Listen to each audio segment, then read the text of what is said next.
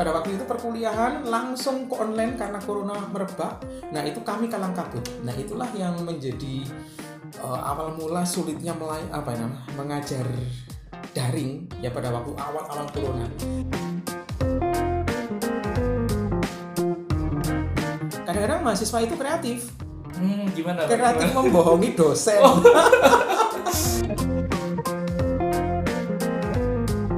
Saya nyadari bahwa mahasiswa memang kadang-kadang jenuh atau tidak ada pengawasan, kadang-kadang kekurang disiplinan mereka itu membuat mereka tidak membayar harga begitu.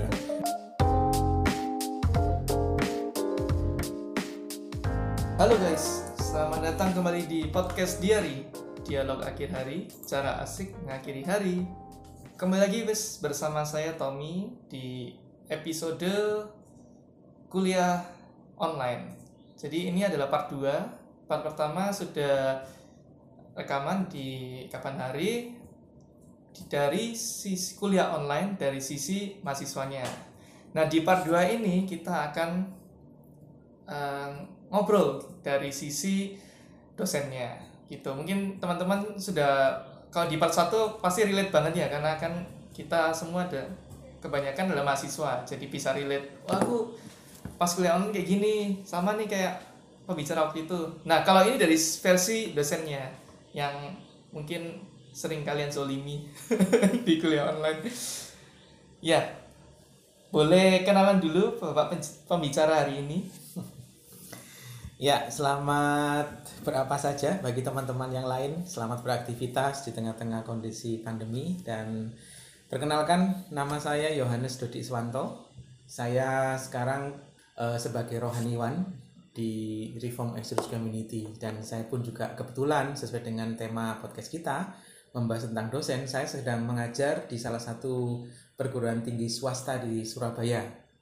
Nah, juga saya menjadi dosen di sekolah teologi, dan permasalahan-permasalahan yang sekarang ini muncul akan kita diskusikan dan semoga memberkati kalian semua. Wih, mantap. Ini dosennya bukan kaleng-kaleng ini. Gak hanya dosen di di kuliah swasta, tapi juga dosen teologi ini. Berat ini. Nah, Pak Dodi, dengan adanya corona ini, apa sih yang berubah dari cara Pak Dodi ngajar atau sistemnya, apa yang berubah? Ya, pertama dari sisi persiapannya memang berbeda. Kalau persiapan dari kuliah tatap muka, biasanya persiapan fisik, persiapan tugas-tugas kelas langsung. Nah itu sudah tidak ada lagi. Sekarang ini kan kuliah ada di ruang atau kamar, ada di kantor. Ini bisa terjadi sehingga tugas-tugas semuanya bersifat online. Memang dalam kondisi demikian persiapan yang tidak kalah penting itu ketika terjadi perubahan langsung. Pada waktu itu perkuliahan langsung ke online karena corona merebak. Nah itu kami kalang kabut. Nah itulah yang menjadi awal mula sulitnya mengajar daring ya pada waktu awal-awal corona. Tetapi ketika sudah semester berlalu, nah ini kan sudah ganti semester, materi itu sudah ada. Jadi kami tidak terlalu banyak untuk mengotak-atik materi, tugas-tugas. Hanya tinggal menyiapkan waktu untuk koreksi-koreksi, karena biasanya mata kuliah online itu biasanya lebih banyak tugas. Jadi kami menyiksa mahasiswa. waktu khususnya gitu. Oh iya. Pas corona datang ini Pak, bener ya pasti kayak kalang kabut. Nah itu persiapannya gimana Pak? Pas pertama kali corona datang nih, tiba-tiba nggak boleh sekolah semua. Waduh, nggak ada persiapan. Kami nggak mikir sampai ke Surabaya, di Surabaya itu secepat itu. Bahkan ketika tiba-tiba dari pihak kampus stop untuk tatap muka, kami sempat bingung. Tapi untung di kampus kami dosen-dosen itu ada satu lembaga ya yang memang ada koordinatornya, ada orang-orang yang memang sudah khusus untuk menyiapkan paket pengajaran. Jadi mereka itu bekerja luar biasa untuk membantu kami para dosen lain gitu ya. Jadi kami hanya menerima materi-materi yang sudah ada rencana pembelajarannya. Jadi tidak terlalu sulit bagi kami. Tapi bagaimanapun juga ketika kami membiasakan diri dari tatap muka kepada online itu tidak mudah.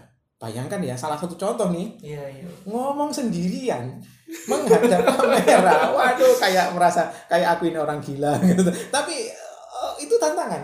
Bayangkan ngomong sendiri kemudian apalagi pada waktu itu kamera mahasiswa itu banyak yang masih dimatikan, jadi bisa dibayangkan secara psikologi kami ini kok kayak kayak begini ya, jadi ketidakpercayaan diri itu muncul. Nah kemudian lama-kelamaan ketika sudah terbiasa di depan kamera, ya udahlah wis gitu, kita memiliki iman bahwa mereka sedang mendengarkan kita.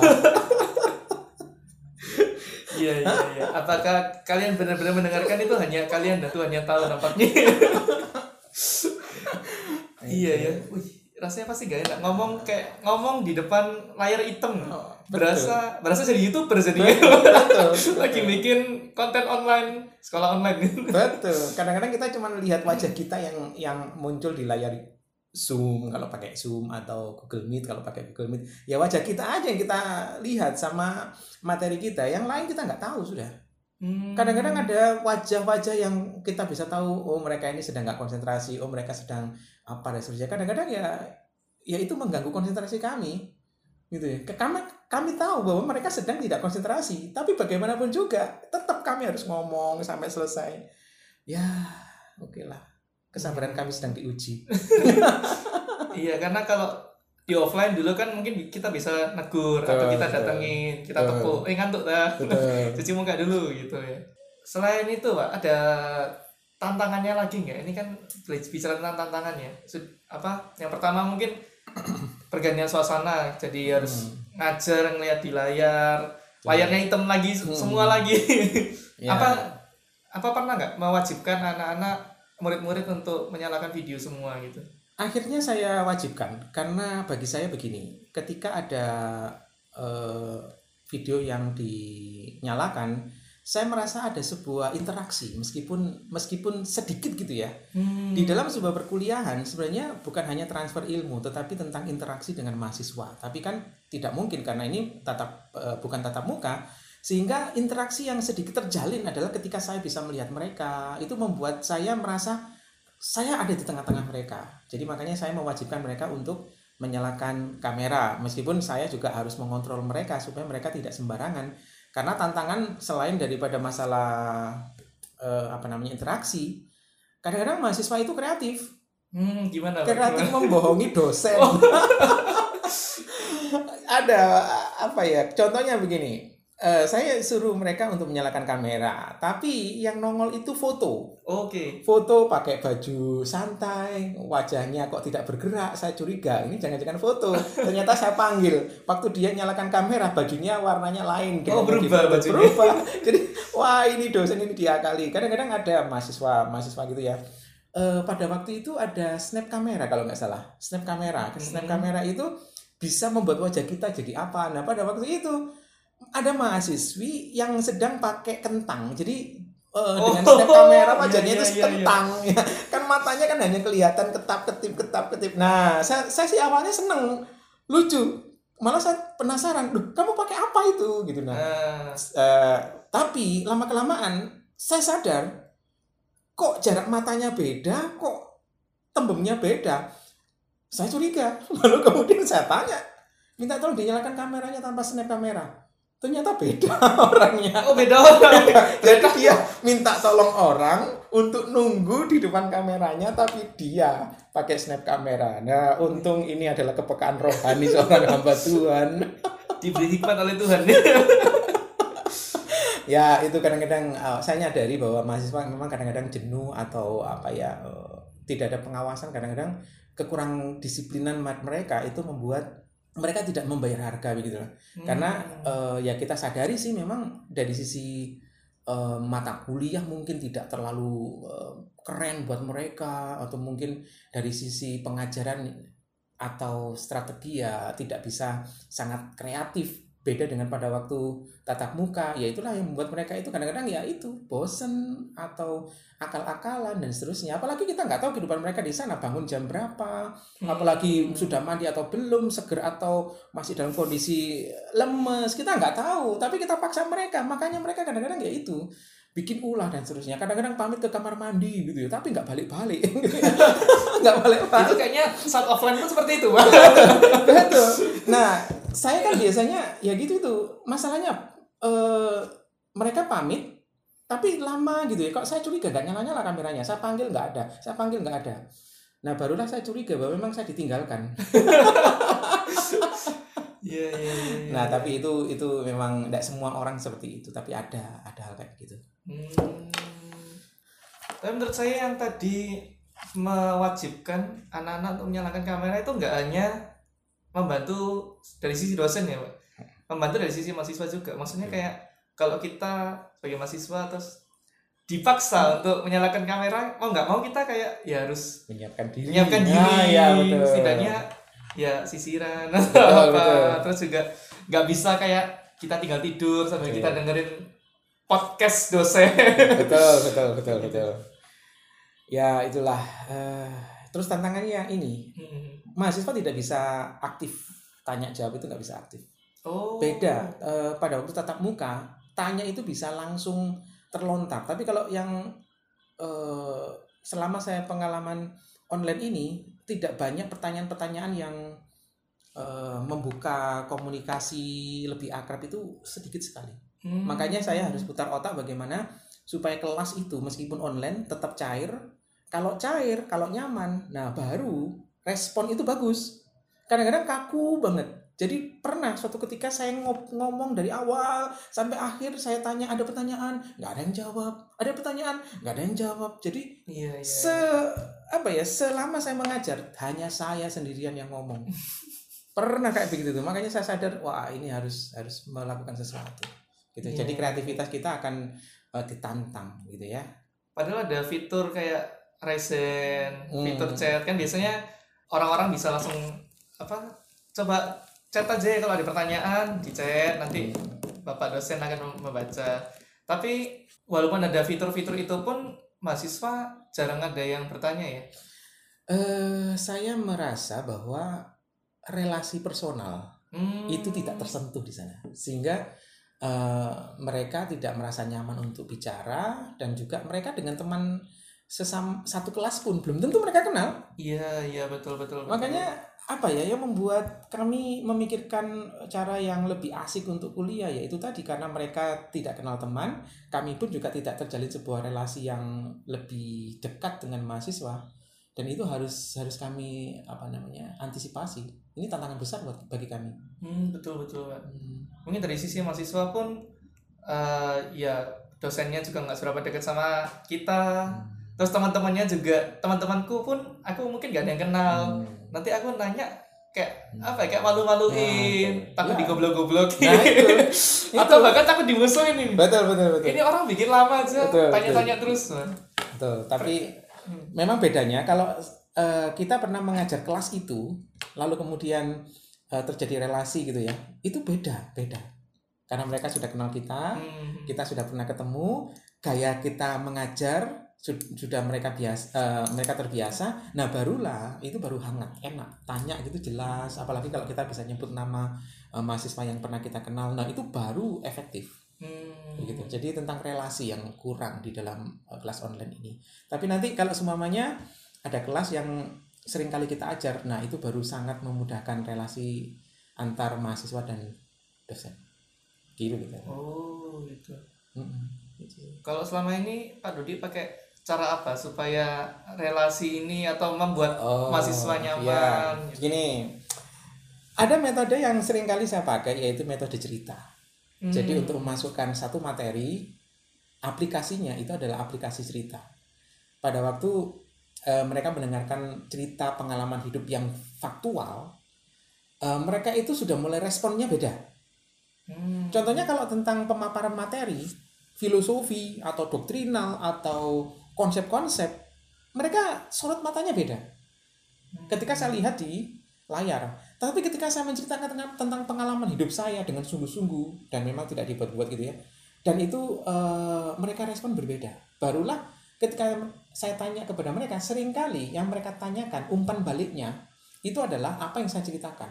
Oh. Lalu ketika akhir perkuliahan biasanya saya memiliki tugas bagi mereka, yaitu menuliskan apa yang terkesan. Nah biasanya yang paling mereka respon positif adalah poin yang saya tekankan melalui cerita gitu. Jadi saya menggunakan ini dan memancing mereka untuk bertanya, kemudian memancing mereka untuk respect, dan juga untuk memancing mereka untuk kira-kira ini terkesan buat saya atau tidak gitu sih. Saya pakai gitu cerita. Oh, tapi bukan sembarang cerita, maksudnya cerita yang seru banget atau cerita yang sendu banget. Sendu itu bukan berarti cengeng-cengan, bukan, tapi ada cerita-cerita di mana pengalaman hidup kita itu betul-betul menginspirasi. Jadi makanya salah satu tantangan kami adalah menggugah melalui cerita inspiratif. Itu tidak mudah. Dan cerita inspiratif itu pun dari diri sendiri. Pengalaman personal gitu. Betul. Iya. Kalau ini saya setuju sih. Kalau saya dari sisi mahasiswa ya. Saya kalau dengerin dulu saat kuliah, dengerin dosen yang hanya walaupun dia pinter, cerdas, terus kayaknya dia itu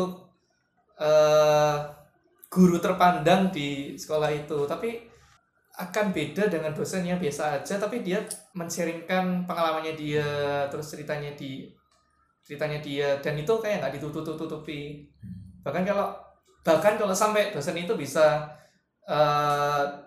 dengan secure menceritakan pengalaman pahitnya dia, pengalaman buruknya dia, kelemahannya dia, itu saya sebagai mahasiswa tuh merasa lebih nyaman dengan dosen itu. Ya. Kayak kelas itu jadi lebih asik, lebih ya mungkin karena terjalin relasi. Ya, itu relasi. Cerita-cerita personal itu ya. Betul. Jadi mereka punya kesempatan untuk mengenal saya lebih dekat. Gitu ya, tidak mudah, tapi baru dari cerita-cerita itu mulai pelan-pelan ke materi. Betul. Setuju sih, saya lebih suka seperti itu. Karena yang paling mereka mudah ingat yaitu sesuatu yang terkesan. Yang terkesan itu biasanya ya hal-hal praktis. Itu ya, sangat terkesan. Praktis dan tidak dilebih-lebihkan ya. Iya. Saya juga pernah dapat dosen. Saya kan dulu kuliah di manajemen bisnis. Dapat dosen yang suka cerita, tapi kayak ceritanya itu susah untuk dipercaya, kayak dia sangat melebih-lebihkan dirinya. Itu justru kayak kita ya udah dengerin aja. tidak terjalin relasi itu, kayak gitu sih Pak. Ya, tapi memang ada attitude tertentu ketika kita menceritakan tentang pengalaman hidup kita gitu. Salah satunya yaitu tidak boleh menjadi batu sandungan, kemudian kesesuaian dengan topik yang dibahas, lalu tentang cara kita untuk membawakan ya, harus kita itu tidak menunjukkan aku mampu, khususnya ini yang bercerita tentang keberhasilan, bukan seperti itu. Atau kita juga kadang-kadang menceritakan kegagalan itu juga harus dengan sikap yang benar. Artinya bukan sekadar kegagalan, tetapi kegagalan yang memiliki makna, nilai yang kita itu sudah menyelesaikan kegagalan itu, sehingga mereka tahu kalau gagal seperti ini, ternyata ini salah satu caranya. Jadi bukan cuma sekedar menceritakan keburukan diri, tetapi tentang sebuah proses, tentang sebuah nilai yang kita ajarkan pada mereka. Dan ini kadang-kadang tantangannya yaitu kita itu susah untuk menceritakan kegagalan. Iya, betul. Ya, itulah. Takut kalau saya membayangkan diri saya sebagai dosen terus menceritakan kelemahan saya, takutnya kayak mahasiswa-mahasiswaku bakal kehilangan respek sama aku. Terus ya kalau kehilangan respek jadi susah kan ngaturnya, bisa-bisa mereka saya nanya aja atau meremehkan aku sebagai dosen gitu. Ya itulah. Iya. Pak Dodi nggak malah mengalami ketakutan itu, kayak takut diremehin, takut di mereka berbuat seenaknya di kelas. Saya menceritakan pengalaman yang sudah mengubahkan saya. Saya menceritakan suatu pengalaman yang saya sudah memenangkan masalah itu. Dan saya bukan hanya sekedar cerita tentang kegagalan. Makanya tadi saya katakan ada nilai, ada proses, ada makna yang juga saya bagikan. Makanya ketika saya cerita begitu ya, kemudian satu nasihat, satu kata atau dua kata, prinsip penting yang saya berikan kepada mereka. Nah itu yang kadang-kadang sangat terkesan di situ. Oh. Jadi bukan cuma sekedar cerita, tetapi di balik cerita itu ada satu misi menetapkan satu makna. Dan itu seperti paku gitu ya, kalau ditancapkan terus gitu ya, tancapkan terus dengan cerita, maka nilai itu betul-betul sampai membuat paku itu betul-betul langsung dipukul das, masuk langsung dalam gitu. Seperti itu. Makanya menggunakan cerita mulus kemudian dengan satu ending yang kuat, powerful. Kalimatnya kadang-kadang diatur dulu. Oh, begitu, diatur dulu supaya apalagi kadang-kadang menggunakan kata-kata yang bisa saja bisa menjadi kata-kata mutiara dan seterusnya. Itu ending yang wah keren itu. Ending powerful. Betul. Memorable ya. Betul. Saya bisa mengujinya dari evaluasi kelas. Oh. Apa yang paling berkesan? Ternyata kalimat saya terkutip. Wow, itu berarti saya sedang berhasil. Iya, pakunya tertancap dengan dalam. Betul, itu berarti ilustrasinya. Benar. Oke. Lalu ada lagi nggak tantangan yang lain? Satu, kita itu harus menghargai kondisi mahasiswa tentang kuota. Oke. Nah kalau mereka memang tidak punya kuota dan seterusnya, kemudian putus wifi, kadang-kadang tiba-tiba tidak connect dan seterusnya, kita harus bersabar. Nggak bisa kita kemudian nuntut harus on dan seterusnya. Kita harus menyadari mereka lah. Kadang-kadang kondisi mereka kita nggak tahu. Tapi gini, platform harus ada. Yaitu peraturannya itu ini. Tentang kondisi di lapangan, ternyata ada kondisi begini, kita itu harus memiliki pengertian dan kepercayaan. Makanya pada waktu ada kondisi yang tiba-tiba nggak nyaman gitu ya, saya harus belajar tidak merespon secara emosional. Karena siapa tahu mereka memang dalam kondisi sulit atau dan seterusnya, atau mereka segera main-main, pokoknya jangan sampai saya merespon terpancing secara emosional. Nggak boleh. Saya pikir ini juga membawa saya semakin sabar gitu ya. Kira-kira seperti itu. Termasuk juga ketika saya belum tentu apa yang wifi yang saya pakai lancar. Ketika suatu ketika putus gitu ya. Ya oke. Minta maaf. Atau kemudian memberitahukan satu kondisi gitu ya. Oke. Saya pikir mereka dewasa ya, bisa mengerti kok. Oh. Intinya keterbukaan. Pas internet putus itu anak-anak nggak pada panik atau pada senang, hilang dosennya. Begini, saya yakin mereka bingung. Saya kok tiba-tiba hilang gitu. Tapi ketika putus begitu, saya sudah mengantisipasi karena kalau sampai Zoom atau Google Meet putus, saya sudah punya grup WhatsApp. Jadi langsung saya minta maaf gangguan wifi kami, tapi tolong untuk kembali. Yang sempat keluar dan seterusnya, tolong segera kembali, kami tunggu. Jadi memang tidak langsung lancar gitu ya, harus nunggu dulu sampai semuanya lengkap kemudian minta maaf gitu. Mereka bisa terima kok, tapi kayaknya mereka sudah terbiasa dengan hal kayak begitu. Iya, sudah mulai new normal ya. Betul, new normal. Sudah normal bagi. Pokoknya jujur aja. Oke, jujur, nggak ditutup-tutupi. Betul. Apa adanya. Betul. Nah, gitu. Ada lagi nggak Pak? Selain internet, ini kan barusan karena internet, terus selain juga belajar memahami kondisi mahasiswa ya. Apalagi kan serba online nih, kita nggak tahu nih, bisa jadi mereka bilang internet keputus, tapi yang lain ini. Ya. Tantangan yang lain adalah saya tidak bisa memantau penyerapan materi, tidak bisa memantau. Kalau saya menggunakan sistem kuis atau pertanyaan-pertanyaan langsung, kebanyakan mereka gagal menerima. Contohnya ya, saya sekarang menjelaskan tentang materi A. Lalu untuk memancing, saya kemudian tanya secara acak. Kebanyakan gagal. Langsung ditunjuk namanya ya? Langsung gagal. Ayo, tanyain ini. Betul. Nah, itu membuat juga mahasiswa tidak nyaman. Iya Pak, mungkin lagi ngelamun. Betul. Buat apa ini? Betul. Tapi kadang-kadang ini tidak boleh dicoba untuk terus-terusan, tapi untuk stressing pertama itu boleh. Untuk apa namanya ya? Penjajakan dulu awal. Oke, setelah menjelaskan, wah, kita langsung lempar pertanyaan, mereka tidak jawab. Kemudian, kamu tadi ngapain? Masih belum konsentrasi ya? Oke, ayo kita belajar lagi ya. Nah, itu ternyata efek-efek belakangnya, teman-teman yang lain itu kemudian siap sedia. Siap sedia, iya. Siap sedia, begitu ya. Nanti ketika 15 menit, 30 menit, gitu ya. Dengan pola yang sama, mereka sudah siap. Jadi untuk stressing awal, itu salah satu trik. Oh, trik yang sangat menarik sih. Tapi kita tidak bisa jamin penyerapan mereka secara secara total, karena kalau bertatap muka itu bisa kita tahu sorot matanya, responnya, apanya bisa tahu. Karena kalau sekarang wajahnya menghadap monitor, tapi kita nggak tahu apa yang dilakukan di monitor, kita nggak tahu. Monitor itu kan lebar ya. Kita nggak tahu. Setengah layar itu Zoom, setengah layar YouTube. Ya, ya nyadarilah. Tapi dari sisi lain, yang penting begini. Saya punya tanggung jawab untuk memaparkan materi, bukan hanya sekedar penyampaian materi, tapi ingin mengajar sesuatu yang penting bagi mereka. Jadi makanya meskipun mereka tangkap ataupun tidak tangkap, yang paling penting bagi saya sudah mempersiapkan yang terbaik, mengajar yang terbaik, kemudian memakai kreativitas yang bisa saya lakukan supaya mereka mengerti.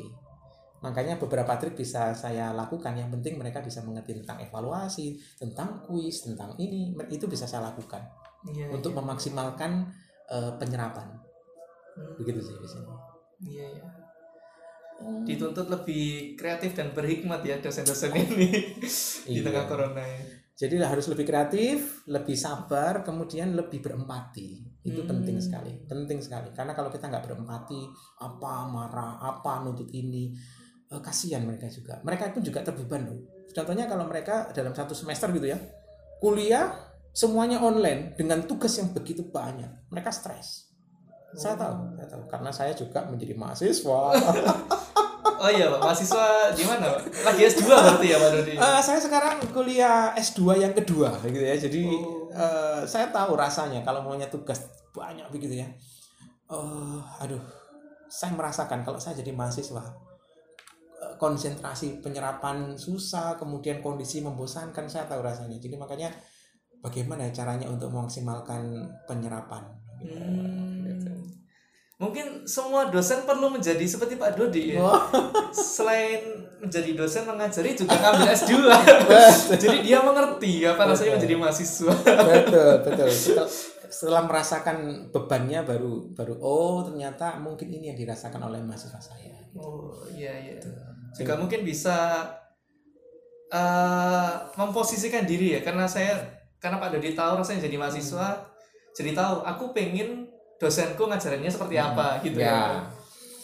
Tapi bedanya kalau saya sekarang kuliah gitu ya, saya betul-betul sudah siap mental, betul-betul siap dengan integritas. Saya duduk tenang, konsen. Kemudian kalau saya ke kamar mandi pun saya izin, saya pamit, kamera semuanya online terus gitu. Jadi ini tentang penguasaan diri yang teruji. Nah kalau saya kan sudah matang, sudah punya banyak pengalaman. Penguasaan diri saya oke, mungkin dalam kelas ketika saya kuliah. Tetapi mahasiswa, penguasaan diri ini yang jadi masalah. Iya betul. Jadi makanya saya itu cuma berdoa semoga mereka diajarkan satu kekuatan rohani, yaitu penguasaan diri. Iya, itu tantangan terberat bagi mahasiswa sekarang mungkin ya. Betul. Penguasaan diri. Itu terus tantangan apa lagi ya? Apa ya Tom ya? Habis nih tantangannya berarti. Gini, kalau tantangan yang juga saya hadapi itu gini, saya kadang-kadang suara atau gambar itu belum bisa mengatur supaya mereka lihatnya itu nyaman. Gitu. Kemudian kalau mereka nyaman lihat saya, penampilan saya nyaman gitu, saya sih punya pikiran siapa tahu mereka itu lebih respect untuk bisa ini melihat. Lalu kemudian tampilan PPT, saya usahakan menarik, termasuk juga dengan apa namanya, sistem pembelajaran bukan cuma saya ngobrol, tapi sekali-sekali pakai video, kemudian pakai apa gitu ya, harus saya lakukan. Gitu. Jadi apa ya, saya dalam hal desain itu kurang pinter, dalam hal penampilan itu kok ya masih kurang. Tapi ya oke lah, saya punya mahasiswa-mahasiswa yang baik kok, jadi bisa menerima saya. Tapi saya ketika ngajar sudah siap, betul-betul sudah siap. Bahkan 30 menit saya itu sudah siapkan kamera, sudah siap apa, posisi kopi, nah itu penting itu. Kopi penting ya. Kopi penting. Bikin melek itu. Betul. Iya iya. Oke Pak, selain dari tantangan, kan kita udah dengar tadi tantangan, ada pengalaman menarik juga yang tadi jadi ketang gitu. Terus juga Pak Dodi sudah ngasih beberapa solusi yang menarik bagi dosen maupun bagi mahasiswanya. Kalau menurut Pak Dodi, dari adanya corona ini ada kayak hal positif nggak Pak? Atau yang disyukuri? Justru kan ada corona jadinya kayak gini. Ada yang kayak gitu nggak? Ada. Pertama, kita dipaksa untuk membiasakan diri memanfaatkan teknologi daring. Mungkin kita dulu sudah terbiasa dengan video call, tapi sekarang ini kita betul-betul dipaksa untuk menyesuaikan diri dan berkreatif. Dipaksa sudah. Kita sudah kenal tapi tidak maksimal. Nah, sekarang waktunya kita bisa memaksimalkan diri. Nah, sekarang kita sudah mulai belajar program-program lain selain Zoom, selain Google Meet, selain apa gitu ya, untuk bisa meningkatkan kualitas pengajaran kita. Dan setelah adanya corona, saya lebih kreatif untuk belajar beberapa program yang menunjang layanan online. Itu sih. Yeah. Dipaksa soalnya. Dipaksa.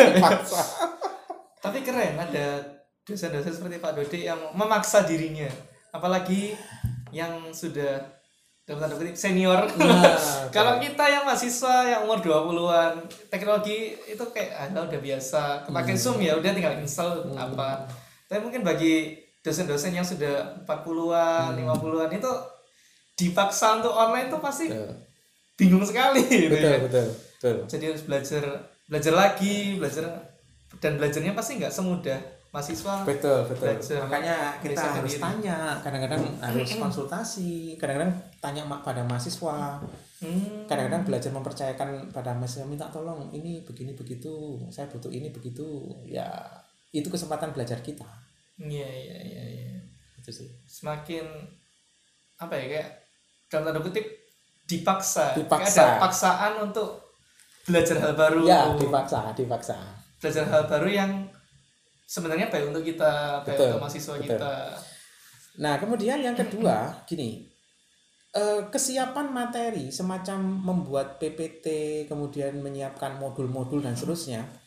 Sejak adanya corona, saya terus terang lebih prepare lebih awal. Karena ya itu tadi, pertimbangan tentang tampilannya, pertimbangan tentang alur waktu pengajarannya, apa dan seterusnya, itu dipikirkan. Bukan berarti dulu itu tidak pernah memikirkan ini, terpikirkan, cuman berbeda. Pressure-nya lebih tinggi kalau ini. Ini lebih tinggi. Makanya waduh, dipikirkan ulang dan seterusnya. Dan itu pun juga membawa sebuah pengalaman yang baik dan juga mungkin kemampuan keahlian kami yang mengajar itu juga semakin ditingkatkan gitu sih. Itu. Terus yang ini, gara-gara online saya lebih percaya diri. Kok bisa? Iya, coba kamu belajar pertama kali ngomong dengan kamera doang, nggak karu-karuan, nggak nyaman, tapi sekarang sudah mulai enjoy, gitu. Nggak pusing dengan masalah penampilan, dengan masalah ini itu, sudah pokoknya tentang isi, tentang apa dan seterusnya. Udahlah, kita lebih banyak di situ, banyak belajar. Makanya kadang-kadang kita, aku tadi kayaknya penampilannya harusnya begini, jarak antara kamera dengan aku harusnya segini. Nah itu semuanya saat ini baru saya belajar. Kalau ngomong jangan terlalu cepat. Kenapa jangan terlalu cepat? Karena pertimbangan dari bufferingnya ini internet ya, jalur ini. Oh iya, bufferingnya. Ini saya ngomong di sana itu masih belum apa-apa. Oh iya, bisa. Nah itu juga harus diatur bagaimana tentang ketepatan intonasi dan seterusnya itu harus diatur. Dari situlah sekarang belajar. Wih.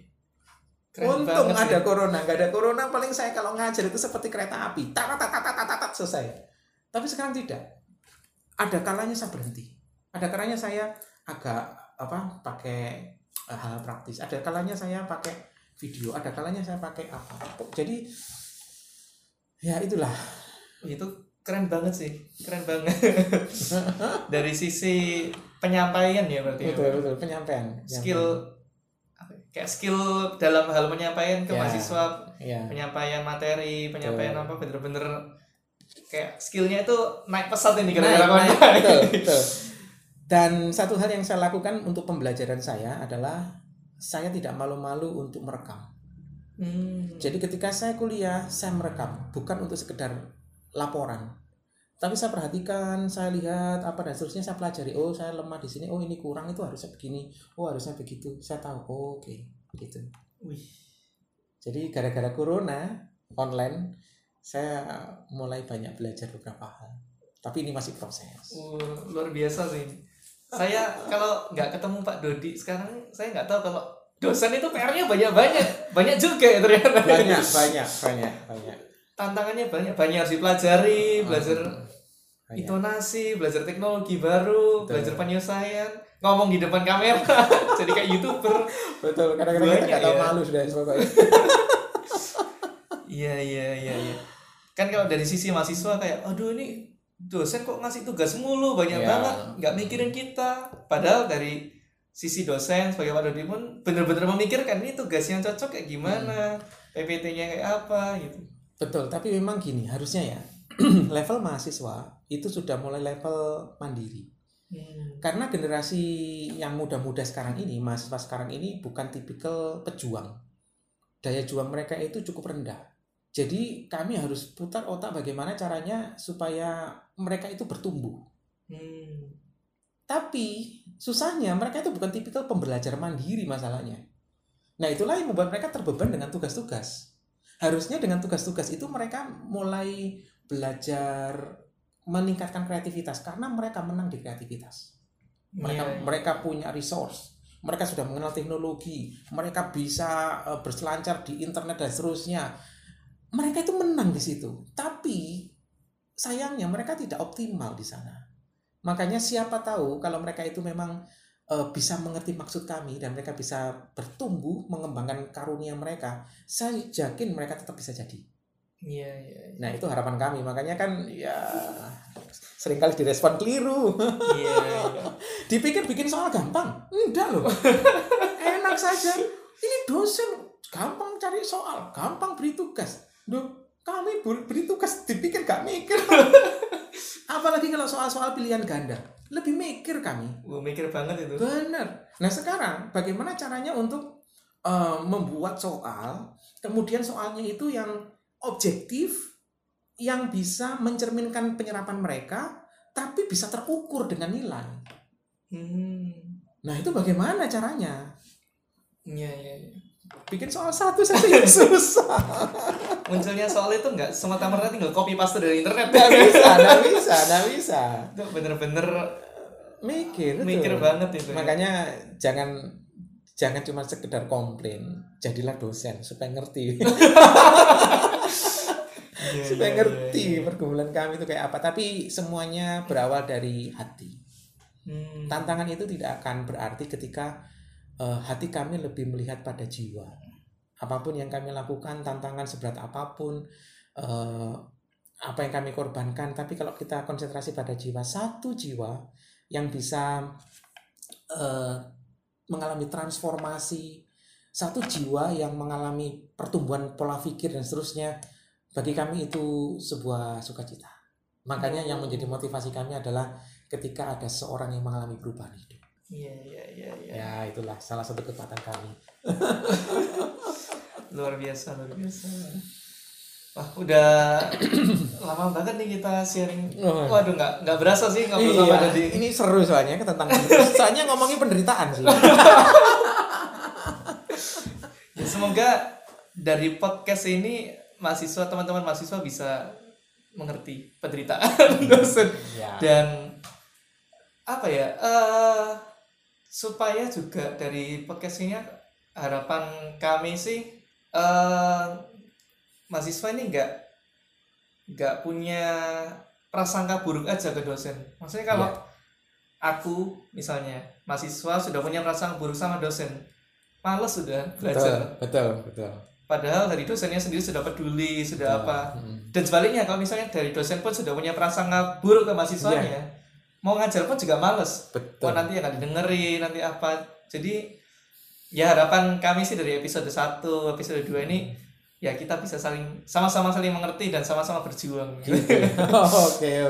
Anu, Pak Dodi, ya, sebagai penutup ada saran nggak?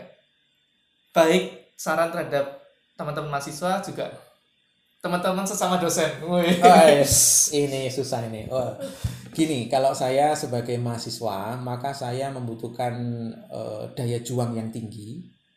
Saya harus mengerti apa yang harus saya dapatkan dalam perkuliahan online supaya itu menjadi sebuah target yang harus saya kejar dengan disiplin, dengan rela bayar harga, dengan rela untuk mengerjakan dengan penuh integritas supaya saya jadi. Kadang-kadang kita kan kelemahannya asal ikut, absen selesai, tapi tidak maksimal.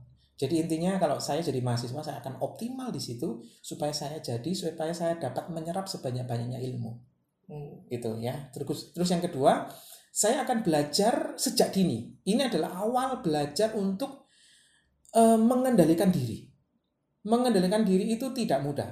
Pada waktu perkuliahan tatap muka, pengendalian diri untuk tidak ngobrol, untuk tidak main HP, itu harus mereka miliki. Dan sekarang tidak ada yang ngontrol, tidak ada yang melihat, dosen tidak tahu kelakuan kita selama pembelajaran. Justru ketika kita sendirian, tidak ada orang yang tahu, pengendalian diri itu tergantung dari kita sendiri. Makanya bagi saya, kalau saya jadi mahasiswa, yang paling penting salah satunya adalah pengendalian diri.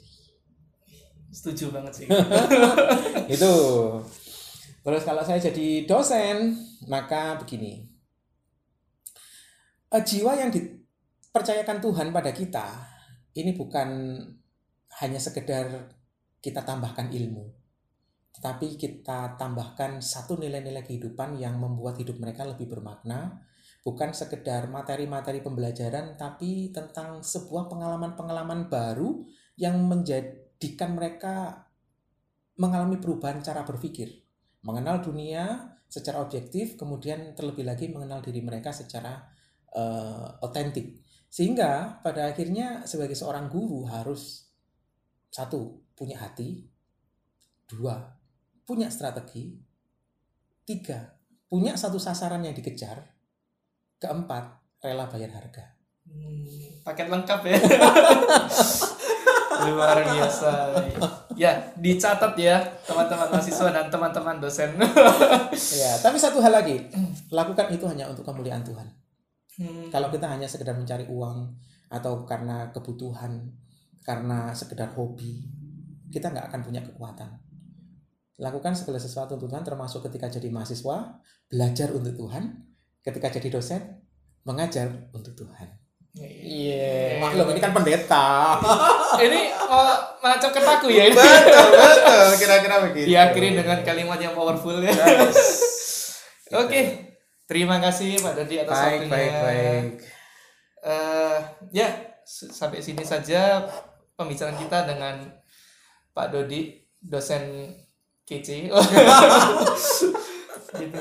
Ya, semoga teman-teman baik mahasiswa, baik teman-teman dosen juga terberkati dari podcast ini. Kalau suka bisa di-share, bisa buat mahasiswa bisa di-share ke dosennya supaya didengerin. Buat dosen juga boleh di-share ke mahasiswanya biar mahasiswanya ngerti ini loh. Okay. Dosen itu kayak gini. Yeah. Gitu ya teman-teman, kalau nggak suka juga bisa DM ke IG kita di EXO Official, kasih tahu apa yang nggak suka. Kita sangat menerima kritik dari kalian. Oke, itu aja dari kita. See you at the next episode. Bye bye. Oke, bye bye.